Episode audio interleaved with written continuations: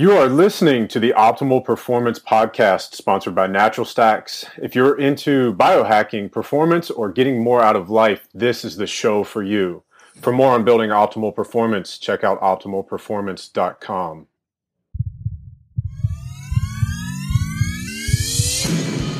You were looking for a way to change your life. You got it. I kind of think, in some ways, selfishly, that it should remain a secret because it is such an advantage that I kind of want to keep to myself. Natural Stacks. Natural Stacks. Shout out to the guys over at Natural Stacks. Start optimizing your mental and physical performance. Optimize yourself.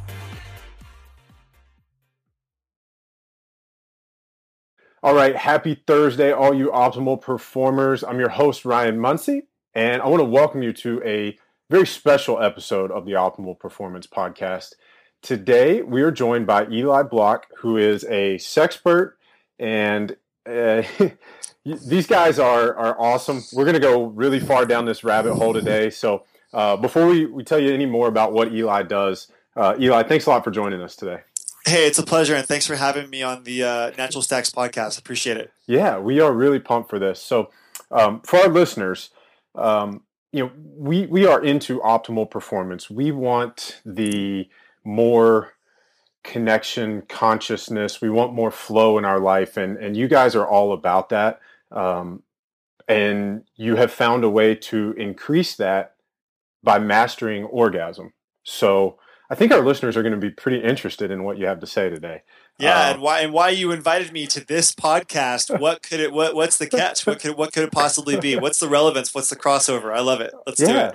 Well, before we do that, um, for our listeners, make sure you guys head over to optimalperformance.com to get the video version of this, and you'll be able to get any links and show notes, any of the resources that Eli talks about today. And before you tune out, where I normally say leave us a five star review, uh, we're going to go with something a little bit different today. It is the holiday season, so um, I want you guys, listeners, to if, if you enjoy the Optimal Performance podcast, I want you to think about a friend that you know who would enjoy or benefit from the Optimal Performance podcast. Who comes to your mind? And do them and do us a favor. Uh, share the link with them uh, to the podcast and and get them on board with what we're doing here, so that we can reach and help more lives. Um, so, with that said, Eli, Yes. We've seen you now two years in a row at the Bulletproof Conference. You guys have a way of grabbing people's attention. Uh, you're wearing a shirt right now that says "Powered by Orgasm." I am indeed. I saw I saw you with your natural stacks, and I, I had to I had to give me I had to I had to show up with my uh, with my uh, my colors here. It's a little faded, but you can still make it out. Yeah. So Powered by orgasm. and and you guys walk around at a conference with you know orgasm expert, sexpert, all kinds of really cool T-shirts. Um, aside from making people laugh and blush uh, about an important, uh, maybe sometimes taboo subject, what do you guys do? Uh, you, you're the director for the for the Los Angeles location of One Taste. You're the lead instructor. Um, so the company One Taste, the the product teaches mastery of orgasm. Yep. Um, you guys do this through orgasmic meditation. Yep. You start telling us what all that means. Got it. So, uh, a couple things to understand. So, we got to set a little context for what for what it is that we're doing. Um, so, uh, right. So, One Taste is the organization, and then we teach a practice called orgasmic meditation. Okay, it's Om for short. It's not the it's not the yoga Om, though a lot of us do yoga. It's not that. It's a different thing. It's orgasmic meditation. And there's a couple things to know about orgasmic meditation. One is that uh, our definition of orgasm is a little different than most people. So, a good place to start understanding more about what we do and, and how it um, how it works to to help optimize and how it works to help people get more performance out of their lives is by uh, adopting a, a frankly a high performance definition of the word orgasm. There you go. frankly. And so, um, what does that mean? So, for most people, and I'm sure you've noticed this, um, you know, most people have a definition of, of orgasm which is synonymous with climax. Okay, and so climax is that uh, you know between five, typically that between that you know five and ten second party uh, where you know um, there's a set of contractions and you may expel some fluid, and it's like you've been going up on a steep you know a steep uh, hill, and then all of a sudden you go to the very top and there's an explosion, and then boom, and then down the other side and you go get a sandwich and smoke a cigarette or something, go to sleep or you know whatever, right? And so that's most people's experience of climax or of orgasm. And you know we've noticed, as I'm, I'm guessing you and a lot of, of our listeners have noticed as well, that um, men's bodies and women's bodies tend to work a little bit differently uh, around this topic.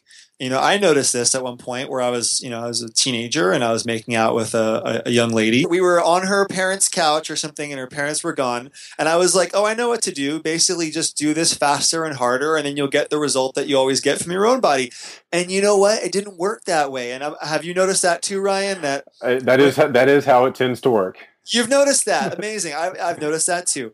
And so, um, and so, you know, I, I kind of went through life thinking to myself, you know, all right, well, it's kind of a wild card. It's like I, I have a lot less control over what, what, what women's bodies do and what they don't. Um, you know, maybe I'll get lucky. Maybe she'll climax. Does she care about climaxing? I certainly do. So doesn't it feel like a big deal to her? And just under a lot of sort of stress and anxiety that I just sort of learned to live with around my sexual experiences with, with women. And um, I came to study at One Taste about seven years ago. And I got this new definition of orgasm because they, they pointed the same thing out to me. They were like, hey, have you noticed that that definition seems to only really work for about 45% of the population? And I was like, yeah, I have noticed that. And they're like, well, we have a different definition which doesn't have women feel uh, broken or incapable. Which I don't think women. I don't. I don't think it's possible that the vast majority of women's bodies are broken. Right. I don't think that's that. Does to me does not sound like a feasible argument.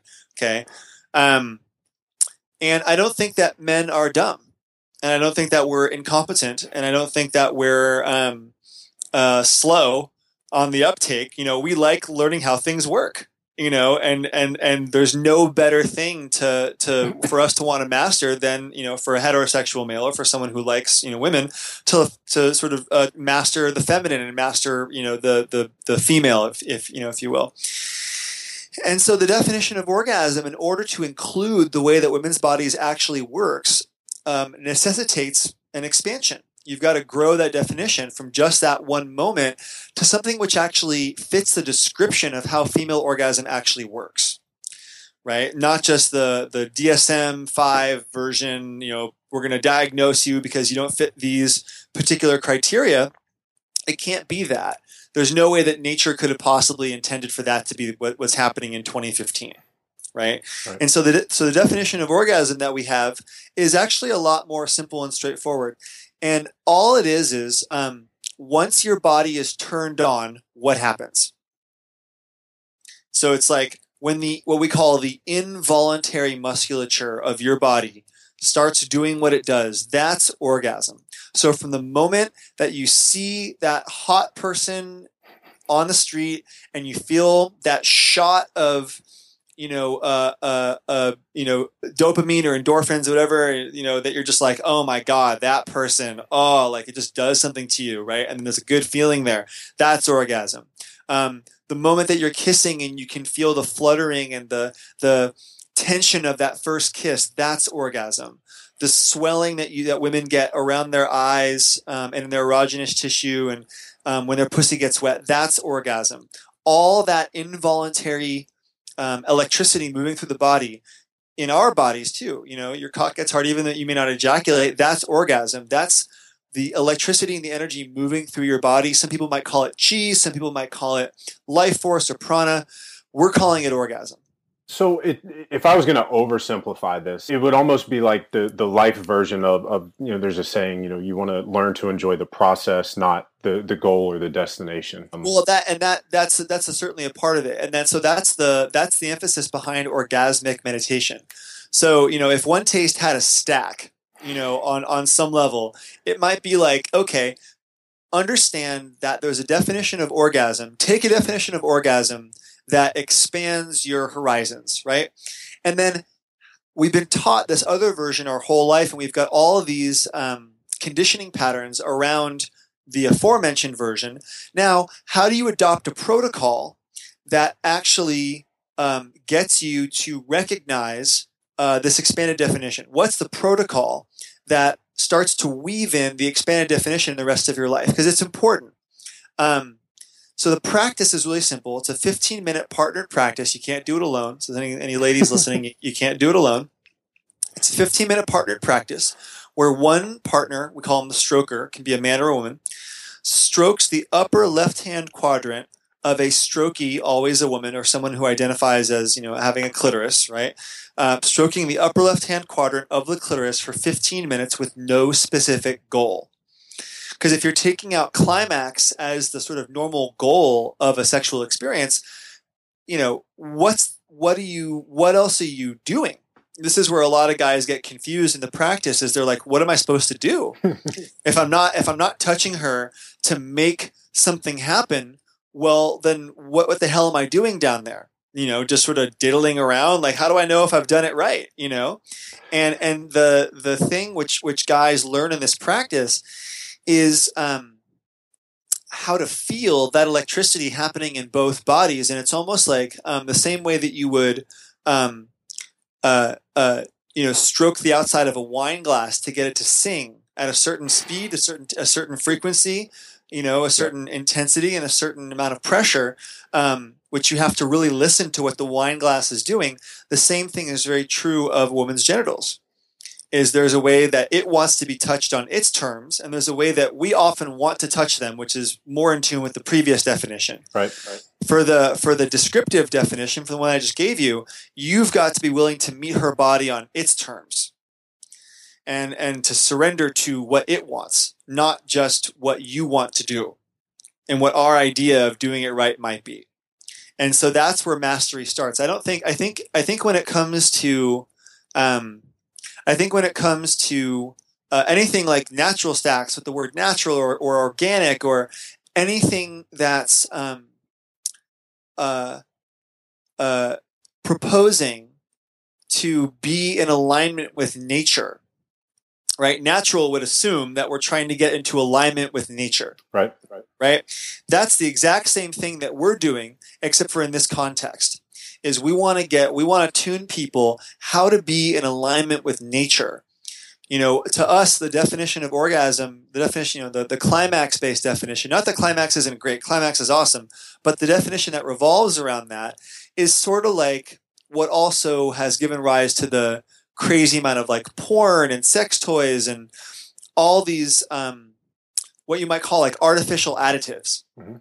You know all these unrefined additives all these um, these things that i don't think human beings were ever really designed to in- ingest which don't have any real nutritional content for us right? And so you want to make sure just like you guys that your ingredients are high quality. You want to make sure that the things you're, you're putting in your body are are the best of the best of the best that they're in the right proportion and that it's actually um, it's feeding you in a way which is going to grow you in, a, in the way that you want to be grown. And that's what this definition tends to do for people I like it. So, two things here. One, this one may be faster. Uh, Yeah. Upper left quadrant of the clitoris. Why? Yeah. why the upper left hand quadrant um, we have just found that that is where the um, the highest concentration of nerve endings happens to live and um, it has a very particular texture when you when you know how to find that spot because there's different all different parts of the clitoris can actually feel different there's parts that you can stroke that you know feel almost like um like sort of a sexier grindier kind of part of the clitoris. There's a part of the clitoris that feels um, sort of like angelic and ethereal. There's a part of the clitoris that when you stroke it feels um, like bright and uh, zingy and kind of um, uh, i think bright is probably the best way to put it. Yeah. that's what you find in the upper left hand quadrant.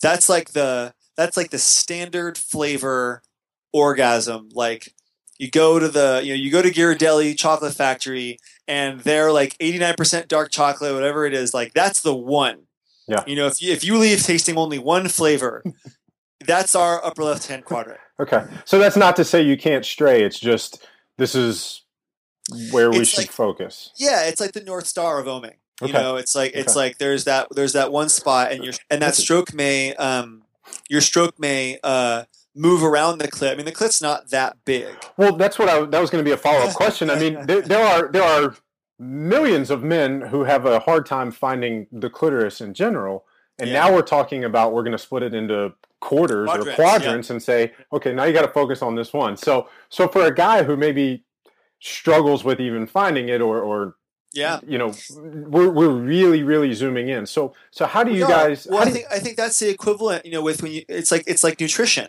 It's like people can eat anything. You can walk down the street in any in any major American city, and you can shove Pizza Hut in your mouth, and you can go and you can eat you can eat whatever you know Yep. all the time. And and to, if you actually start putting attention on what you on what you eat, the possibilities, as you well know, grow exponentially. right. I think anything that you put your attention on um, will reveal its secrets to you, and a clitoris is no different. Okay, so so let's let's build on that and say we, Yeah. we want to uh, with our podcast we we always want to give uh, actionable advice that our listeners can implement. So, you know, if I'm working with somebody nutritionally and they are a complete beginner and Yep. I've got to educate on okay, these particular foods fall into the carbohydrate category. These are Right. fats, these are proteins Right. we've got This- to we've, we've got to yeah. we've got to cover that foundation before I can say okay you need this many carbs this much fat we need to Yep. work on timing um, before we can get into the the fancy stuff we've got to get the basics so so if you have somebody who's just starting what are some some actionable things that our listeners could implement um, either into their sex life or their meditation practice um, uh, you know you mentioned the practice itself is 15 minutes if, if our Yep. listeners have a partner who's willing to try this Yep. what can we do That's a really good question. So, um, so one of the other things to understand. This is so. I'll I'll, I'll say a, a something for just a minute, and then I'll and then I'll get more to that exact question. Yeah. So one of the most important parts about this practice is its containment. Okay. There there is nothing here. There there is nothing to orgasmic meditation without containment of the practice. And what I mean is that there's a container. So the 15 minutes is part of the container of the practice. Okay. Um, the stroker being fully clothed is part of the practice. Uh, the practice not overlapping with foreplay is part of the practice. So you don't want to treat this practice like the rest of your sex life. So you wouldn't segue from an oming experience, you know, from an orgasmic meditation session, you wouldn't segue from that into a makeout or a cuddle or um, any form of other sex, right? Mhm. It's a couple reasons for this. First and foremost is because women have a part of their brains, we all do, but but it's a little different for women, have a part of their brains called the center of vigilance. Okay, that's that's just a fancy name, uh, or it's like a, a, a simplified name for the amygdala and a few other parts of the forebrain, uh, or fore and midbrain. And the issue is that um, when the center of vigilance is activated, when that part of the brain that's wondering, "Am I safe?" Right? Mhm. Can I relax? Can I totally drop in? I think everyone's had an experience of of having a sexual experience that they couldn't let go. They couldn't let go. They couldn't let themselves sort of be taken by the experience. What you often hear is, "Oh, I was stuck in my head." That's a really common one. Mhm. What that's telling me is that that person's vigilance center won't let their uh, the rest of their consciousness go. And so we know that a couple things engender the vigilance center's release. And one of those is a time limit. So in the same way that like if I put you on a treadmill for and I just said run and I'll tell you when to stop. You're not going to let yourself, you know, sprint. right You're just you're going to really you're going to be like I don't know how long I'm going to be here, so I'm going to have to really bide my time on this thing. Right? I'm going to have to I'm going to have to pace myself because I don't know how long it's going to last versus if I said, "Okay, we're going to go for 5 minutes." Then you say, "Okay, I can really let it go." You know, if, if that's what we're doing, I can I know how to I know that I can see the timer, I know that it's only going to last a certain amount of time. Uh, and you can relax inside of that time container. Mhm. Okay? So that's part of it. The other part is um, we have a lot of sexual conditioning around reciprocation. And specifically, women, you know, we don't realize this all the time as men, but women have been con- uh, conditioned and trained to be reciprocal I've used I've used a million of them. I'm just now thinking, do I have the right word? And so there's this there's this notion that we've all been given around fairness, and you know, I do this for you, and then you do something for me. And um, the truth is that uh, women have a hard time typically, and these are all tendencies that we're discussing. Um, but women tend to have a hard time um, simply uh, receiving uh, without feeling like they uh, owe something in return. And so this practice is also unapologetically asymmetrical. So I stroke her, she does not stroke me back. That isn't to say that the rest of our sex life shouldn't be awesome in the way that it normally is. And you know, you know, like what we're saying is for the context of this practice, there's no reciprocation. Okay. And so what that does is she doesn't lie there thinking to herself, what am I going to have to give back, which is as good or better than what I'm receiving in order to make this thing equal? That will also put a very hard ceiling on how um, how deeply you can go into this experience. Does that make sense? Yes. And so you're you're you're wanting to calm the vigilance center tremendously. And so if you had to ask if you asked me like you just did, what are some things that your readers should that your listeners want you know, should definitely tell them, stick to whatever container it is that you're in. If you choose to do the OM container or whatever it is you decide to do, stick with it. I recommend using our guidelines. And if you're wondering what exactly you know what those are, I won't go through all of them on this on the podcast, but if you go to www.onetaste.us, that's O N E T A S T E, and I'm sure you'll have the links for them later. Yep. Absolutely. Go, go to our website. There's a video on there which which details how the practice works, and then we also have in-person training classes twice a month uh, at our centers in LA, New York, San Francisco, London, all over the place. So there's ways to be trained, but I think um, hold your container. That's the that's number one because it has cumulative benefits. It's like uh, if you hold it three times and you break it once, then you're going to have to start all over again Right. because then there's going to be trust issues around whether or not you know whether or not you're going to hold it next time. So holding a container is really important um, so that you can both relax fully into the experience.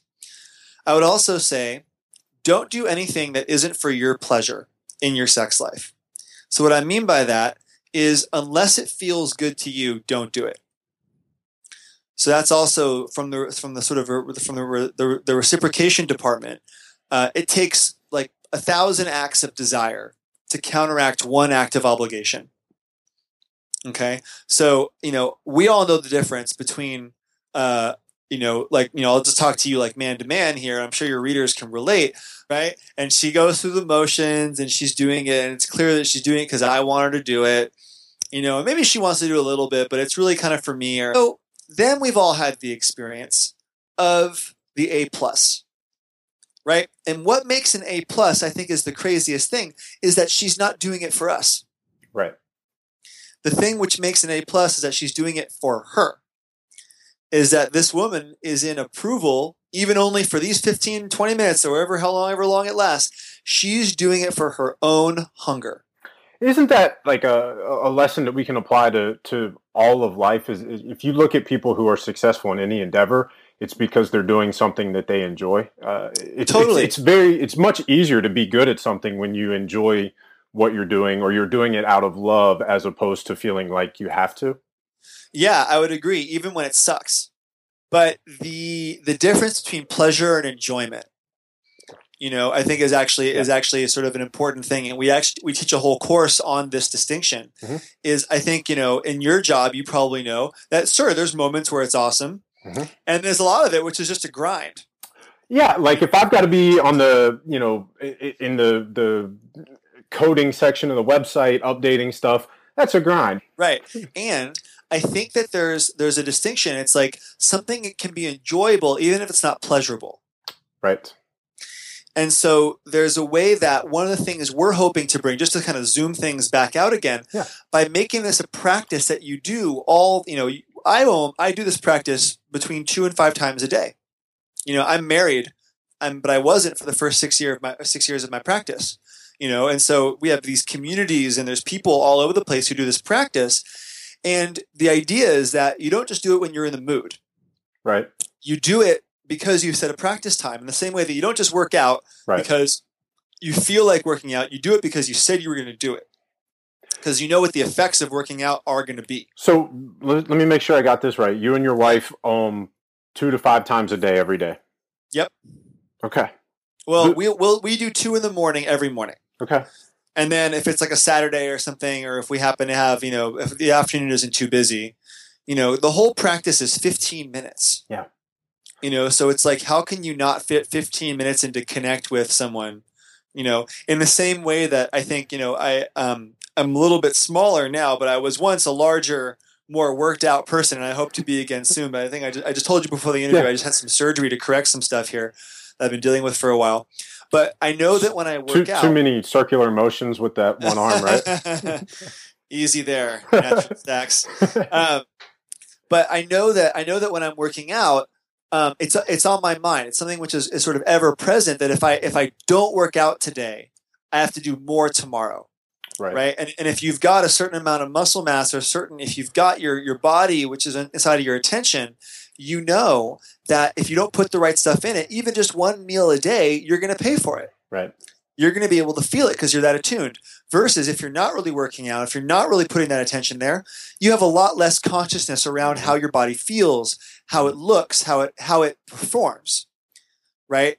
Like this like you know the guy who's under the hood of, of his corvette you know once a week to make sure that everything's flowing right that it's clean and it's burning fuel properly Right. that's that's a performance enthusiast versus someone who's just like whatever it gets me from point a to point b Yeah, I th- think that's a great analogy. Um, it- it's very easy to see that and, and understand that with a car. Um, you know, for somebody who's maybe not as in tune with their body or with um, you know the orgasmic side of this. Yeah. You know, and then for me, you know, I know that in a lot of my previous relationships, I used to not be always so in tune with her and or I should say more in tune with how the like how the relationship felt between us. It was oftentimes the woman who would bring something up to me about either something, you know, she finally told me, "Hey, you know, I want I want more of this or I want less of that or whatever it was." And she would sort of be the one who would bring certain things to the table between us. And um, the thing that this practice teaches you, and it's sort of wild, but one of the things it teaches you is um, how to feel as a man, how to feel what's happening uh, at a much deeper level than I ever could. In the same way that, like, a performance enthusiast in a Corvette, for example, he knows or she knows when that car has just the slightest bit less um, uh, when the ignition is just a little bit off because you've got your attention on it you can feel it versus someone who's just driving a daily driver every day and you know it dies on the freeway one day and the person they take it to the body shop and they're like what the hell have you been doing? This thing has been almost dead for you know months and they're like oh, i don't know. Right. you know because i see people who come to me I, I coach a lot of couples and so I, I see people who come to me with the daily driver version. Mhm.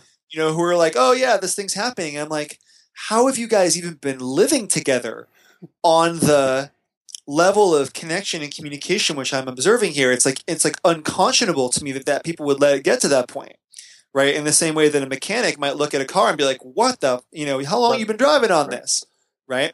And so the same thing is true that this practice om because what you're literally doing as a stroker is you're putting your finger on a woman's clitoris which as bizarre as it may sound there is electricity at the tip of your finger. There's between 8 and 80,000 nerve endings there. And so there is actual electroconductivity which happens in nerve endings which you can literally feel. That is not junk science. That is legitimate that the more nerve endings there are in a location the more electro you know the more electricity there is in that spot which is when you, if you take the little electrical pad and you put it you know on your body and you turn the electricity up your nerves jump. Right.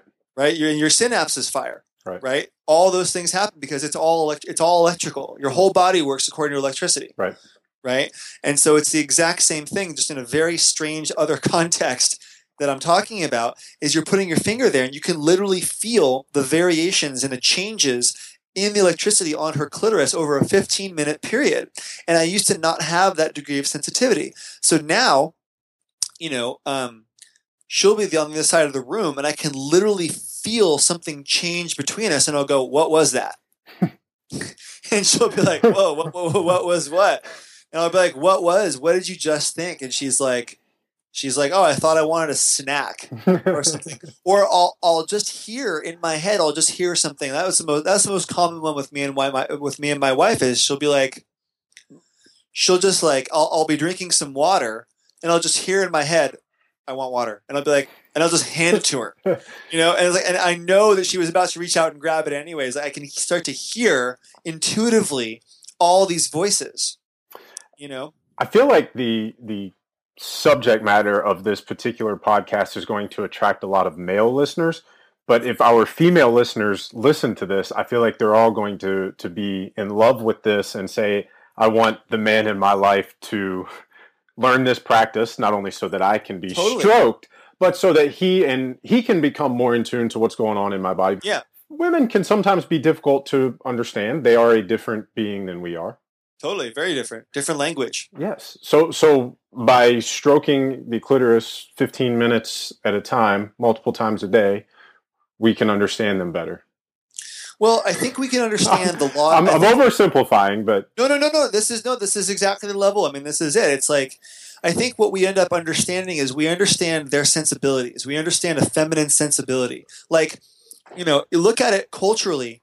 Women are bilingual. Women speak both, you know, man and woman language, so that we don't have to. That's just been their training. Why is that? It's because we have a very high emphasis in our culture on the production world we worked very hard, you know, in Western culture for the Industrial Revolution and to create mass production and, and mass consumerism and capitalism and all these things have been, you know, arguably great, you know, for for our culture. We've spread far and wide. We're a dominant culture in the world, you know. All these things you could look at that. Some people would look at that in certain ways. You'd say "Oh, that's actually terrible in some ways, you know, pollution and these various negative side effects. And we've done pretty well for ourselves right. right in the western world and um, unfortunately one of the side effects of that is that we have used we've adopted a production based um, set of ideas for a connection based part of our lives. This is where it really starts to come into play. Because like you know you hear women get routinely women get praise for learning functional things. Women get praise for learning oh wow like your girlfriend can come out or your wife comes out and drinks with the boys? Wow. You know she knows you know how many uh, uh, uh, completions peyton manning had in 2002 or 2010 or whatever. Like that's amazing. You know like she knows how to change a tire? How'd you find a girl like that? You know like that's amazing you know and like that's just like celebrated you know? Right. and and you never hear a woman go, "Hey, honey, you got to come over and Ryan's going to French braid your hair like you've never had before. You've never had a French braid like my husband or an updo. He's just going to rock that shit like you've never seen before. You know, you got to come over and do that. Or you got you got to have my my husband's cookies. You know, like there are certain places where that's true, and men don't get um, nearly as much reinforcement for learning connection based or feminine based uh, skill sets as women do for learning production based skill sets. Yeah, I would even go as far as to say that for men, there's almost uh, backlash from other men Totally. when Totally, you when you explore those. Yeah. Totally, it's totally taboo. You're you're you know any number of different words for a man who learns or, or pu- puts an emphasis on on what you might call the product the the, the connection based world, right? So here's where it starts to get messed up. Is that so Ryan? So here's where it gets fucked up. Okay, Yeah. is that um, the world of sex, relationships, orgasm, all that connection based world is actually what you would call what I would call a feminine world. Yes. Okay. So we don't hear, you never hear in the office, what, or what are you more likely to hear in the office? How does that feel in your body? Or bottom line it. Oh, bottom line, definitely. Bottom line it, right? And then in the bedroom, what are you more likely to hear? Bottom line it, or what does that feel like in your body? Right? It's a no brainer, right? But the but the problem is that we have very little skill. We have we have a lot of skill in the production based world, Mhm. men and women alike, and we've got very little skill in how like what is the language. What we have the language of business and production on this side, you know, which includes be direct, ask for what you want, right? These are all things that any regular human being should learn how to do, right? right.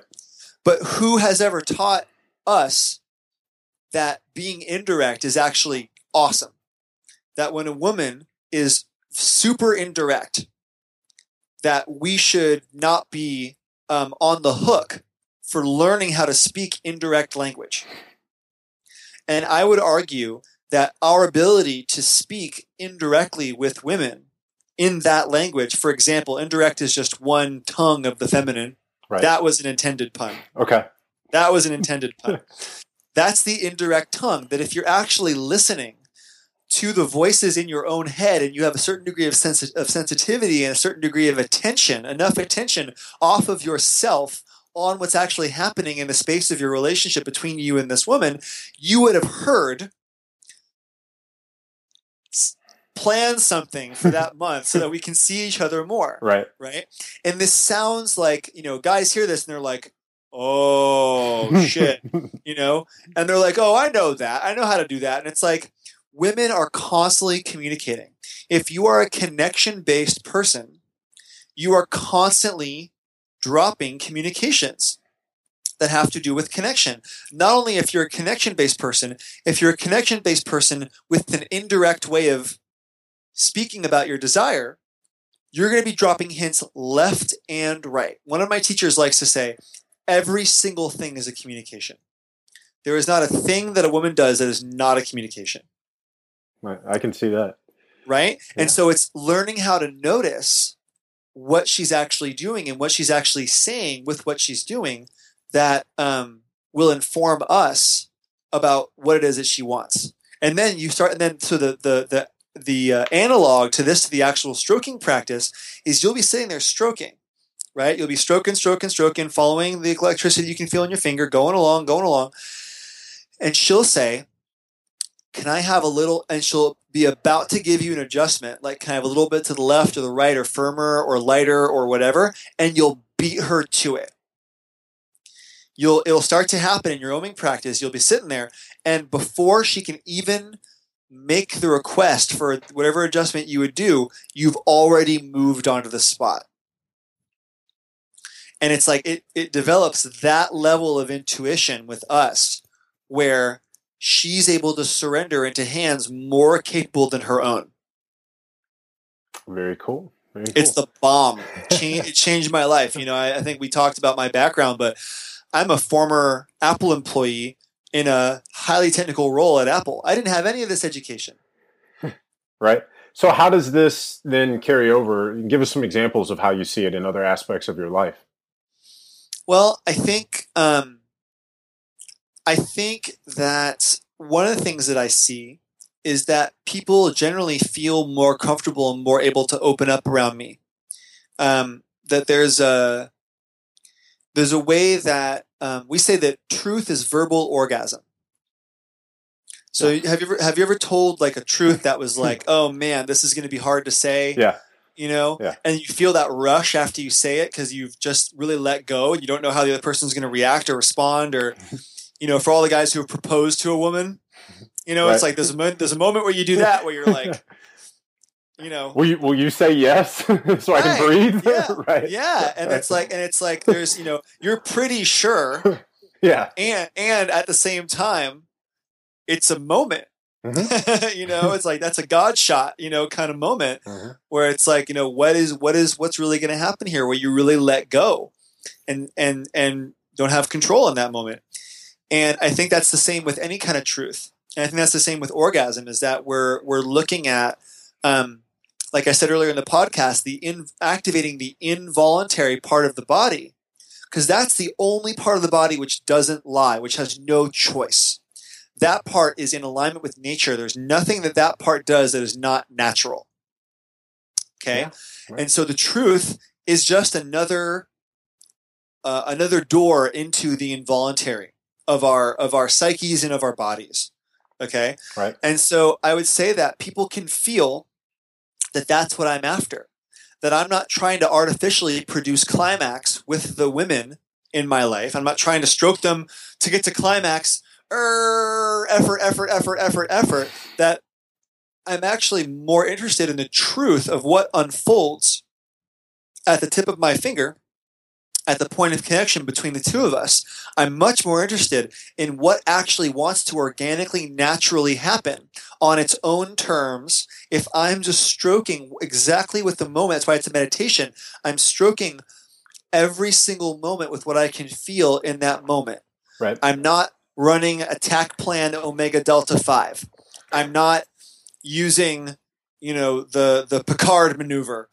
I'm just literally stroking with what I can feel at the tip of my finger because that's truth. There is no better there is no better uh, barometer for truth than a woman's genitals. There is nothing that will tell you whether or not you are on the spot better than a woman than whether you are tuned in, calibrated than a woman's pussy. There is nothing that because literally we had we the other T-shirt. I put this T-shirt on for you today, Ryan. But the other shirt that we sell is one called. It says the pussy knows. I actually took a picture of that one when we were I in, should, L- when we were in I LA. should, I should send you one. Um, I, I think uh, last year I bought one for Donna, and uh, oh, really? yeah, she's she's a doctor. So I Uh-huh. actually I actually took a picture of it and I sent her the the the text and I said, you know, will you wear this? Because there are you know, so sometimes you have to be careful about what she does and doesn't wear. Well, of so, um, but yeah, so so the one you're wearing, I got her last year. Um, but Uh-huh. yeah, yeah, we, we should get one uh, the the pussy knows, and then I think there was another one that said uh, penetrate. yeah, there's uh, a penetrate shirt. We got yeah. a whole bunch of them. Yeah. People check them out if they want. is is there an element of oming that that can strengthen people's confidence in Yeah, definitely. in the in the uh, outside of the om container and in their regular sex life Yeah, definitely. Because because again, we're I'm gonna just I'm gonna I'm gonna point back to something we talked about a little earlier, which is that um, uh, orgasm uh, is descriptive. So, in other words, a, a a very simplified way of saying that is that orgasm is based in what is, not in what isn't. right Okay. And most people's lack of confidence is because they have not a prescription, but they have a description of what they should be like sexually, of what should be happening, of how they should be feeling, of what they should do, of, of what the right thing to do would be, of what the other person's reaction would be. They get so stuck in their heads about what should be happening, they forget to actually be here now. and a lot of that is Right. you know as you mentioned earlier programming or patterning societal Yep. influences your friends and, you know uh, Well, and I think also just like as human beings, I think that we're just you know the the the the the ego or the the um, the mind of discernment. Uh, its uh, its rightful place is in making sure that we don't get killed by a saber tooth tiger. You know, Right. saying that's dangerous. You know, don't put your hand on a hot stove. Don't do that. You know, but when turned inwards on us, does pretty much nothing but criticize. Right. That's Right. that's uh that's uh that's you know um you know that's i think we've all we're all familiar with that those voices inside of ourselves Yeah. right and so what i think this practice offers people what it's offered me i mean i've been doing this for seven years and i used to get pretty intense anxiety in um, sexual situations with women and part of that was that i felt so much desire that i had no idea what to do with. And i felt I had such a question about what was I actually supposed to do with all of that desire? And then should I let her see all of it? Should I be stoic and funny?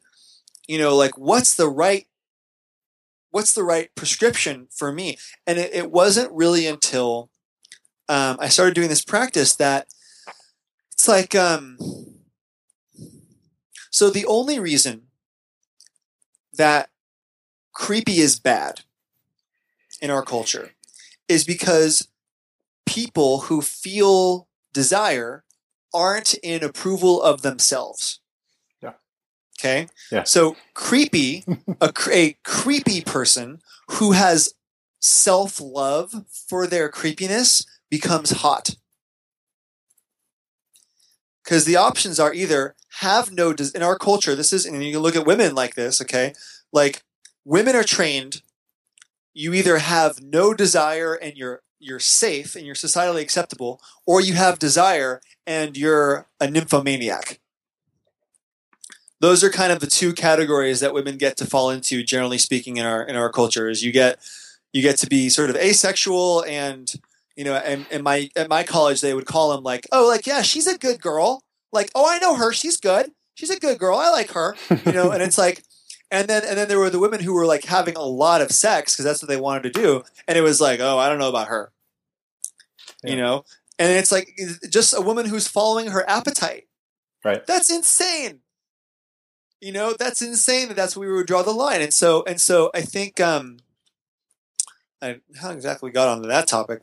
Um, but the, the, the, the premise of the question you asked before, which is, which is that how does this help people with their confidence? It, I think it teaches us to really um, love our nature. It, it taught me how to really love my nature, such that now, you know, before I was married, like even with my wife, like I go with exactly what I feel, even if it sounds ridiculous. Mhm. Even if it sounds totally ridiculous.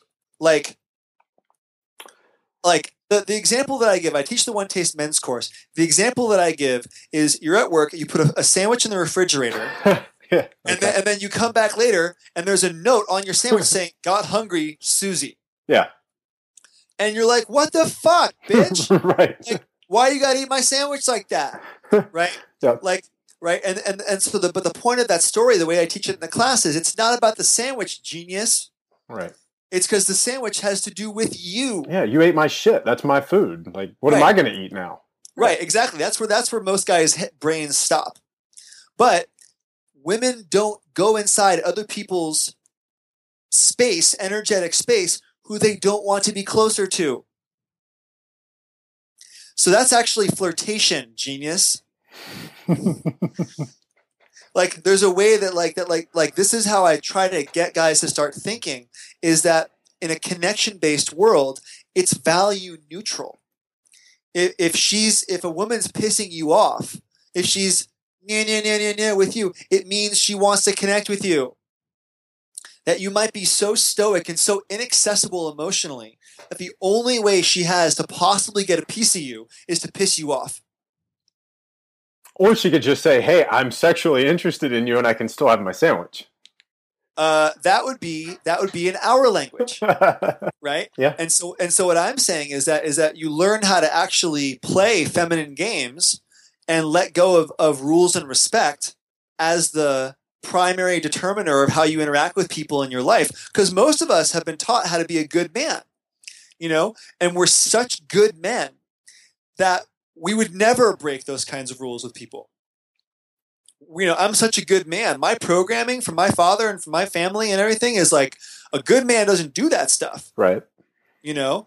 And um and uh maybe in certain circumstances that's true but if that's what we apply all the way 360 degrees in our life we have literally taken the magic out of the women in our lives we have we have robbed them of doing the very thing i believe they are on this earth to do you know Yeah. you want to this is and this is the thing is like you know people who know people who know these people who know that who know these truths i think will recognize each other in places you know who have sort of Right. hacked a little bit of the matrix Yeah. you know will will recognize each other and so you wanna you wanna speak this is this is the trick is if you try to bring it in the masculine direct language you can be you can be Fired.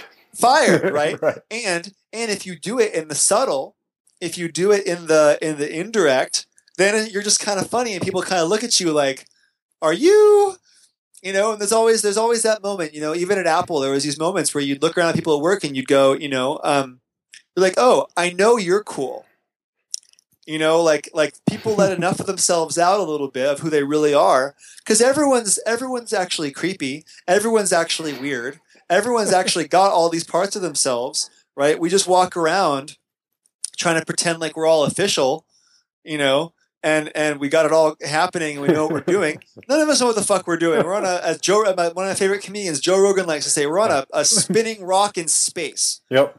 you know like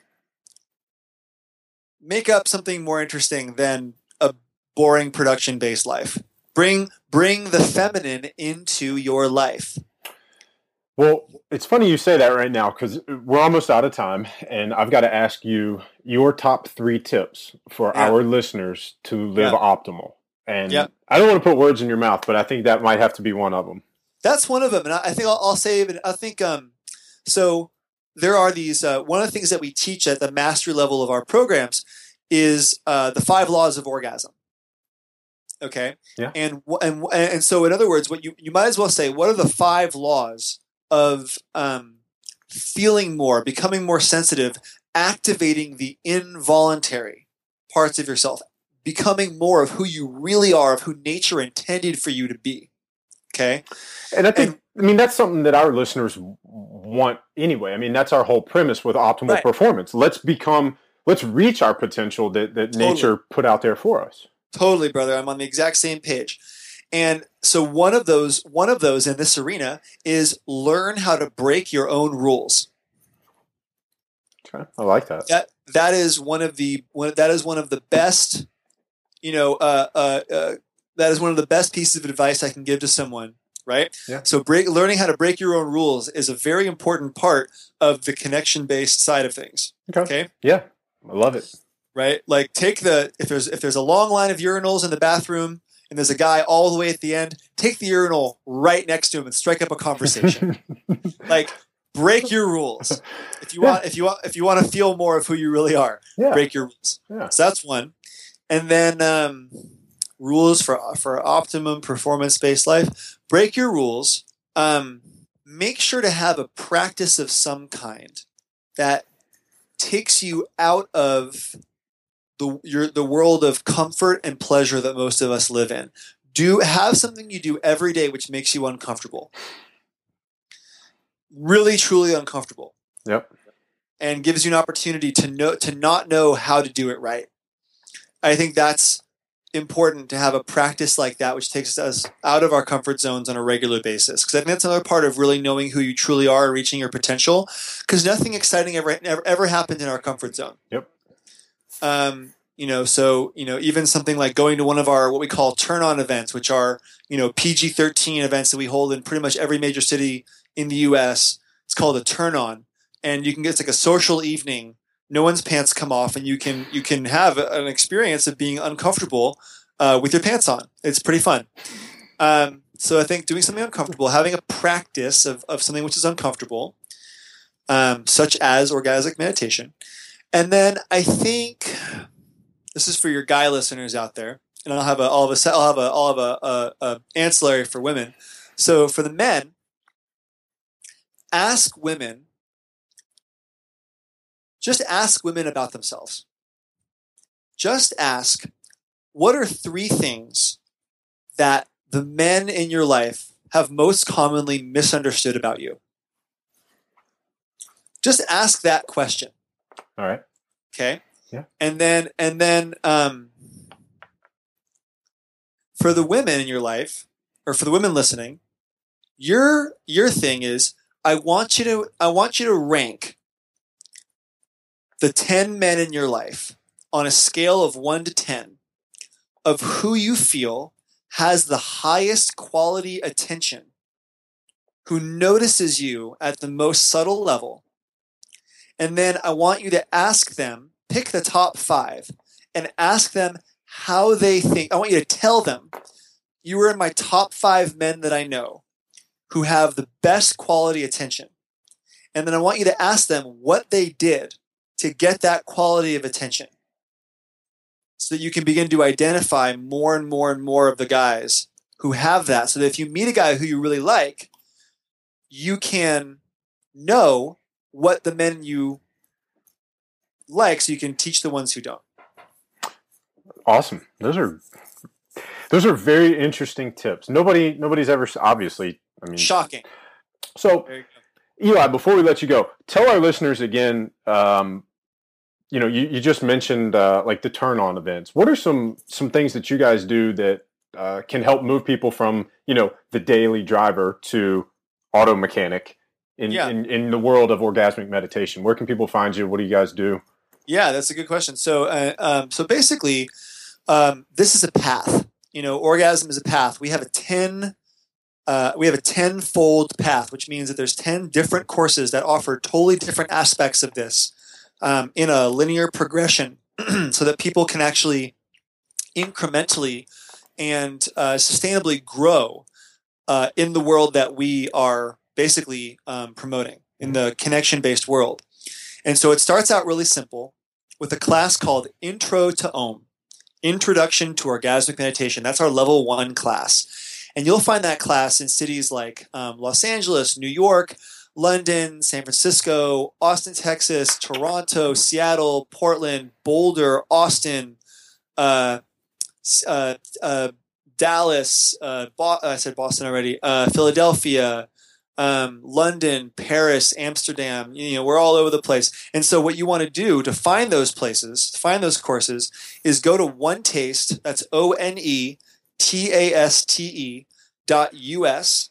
And um, We'll have that link in the show notes for people. yeah, and So you can just info at, info at onetaste.us. If you're just curious about where it is in your area, Yeah. you can find it that way. Um, you can also we're easy to find on Google. Uh, One Taste and then uh, the Turn On events. Uh, turn on it's one word T U R N O N. So there's Turn On Austin, Turn On Los Angeles, Turn On London, Turn On um, uh, New York.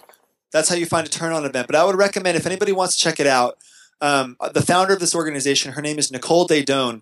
Um, and she's got a great TED talk, which I can give you. And she's been Yeah. at South by Southwest a couple times. I'll give you all those links. Okay. Um, and then uh, the turn on events. And if you're curious, come take an intro to Om class. It's cheap. It's 149.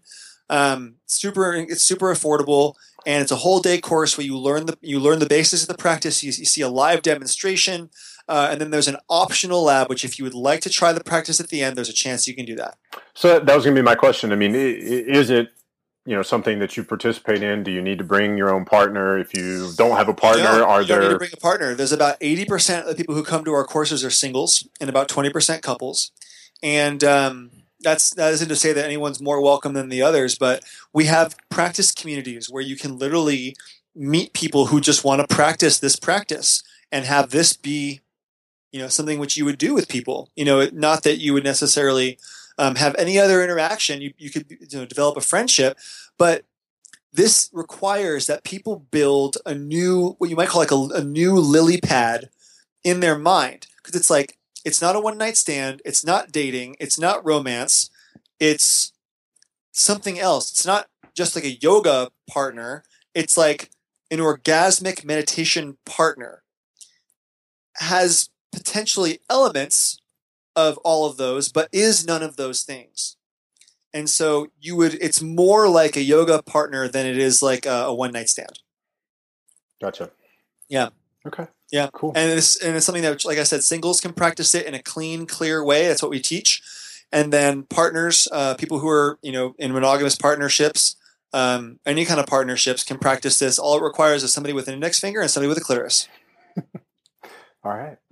Eli, this has been awesome. Thank you so much for coming on, talking to us. For our listeners, thank you guys for tuning in. Uh, if you enjoy and benefit from the Optimal Performance Podcast, please uh, think about who else in your life would benefit and enjoy it. Share this with them. Um, and that's it for this week. We will talk to you guys next Thursday. Shout out to the guys over at Natural Stacks. Start optimizing your mental and physical performance. Optimize yourself.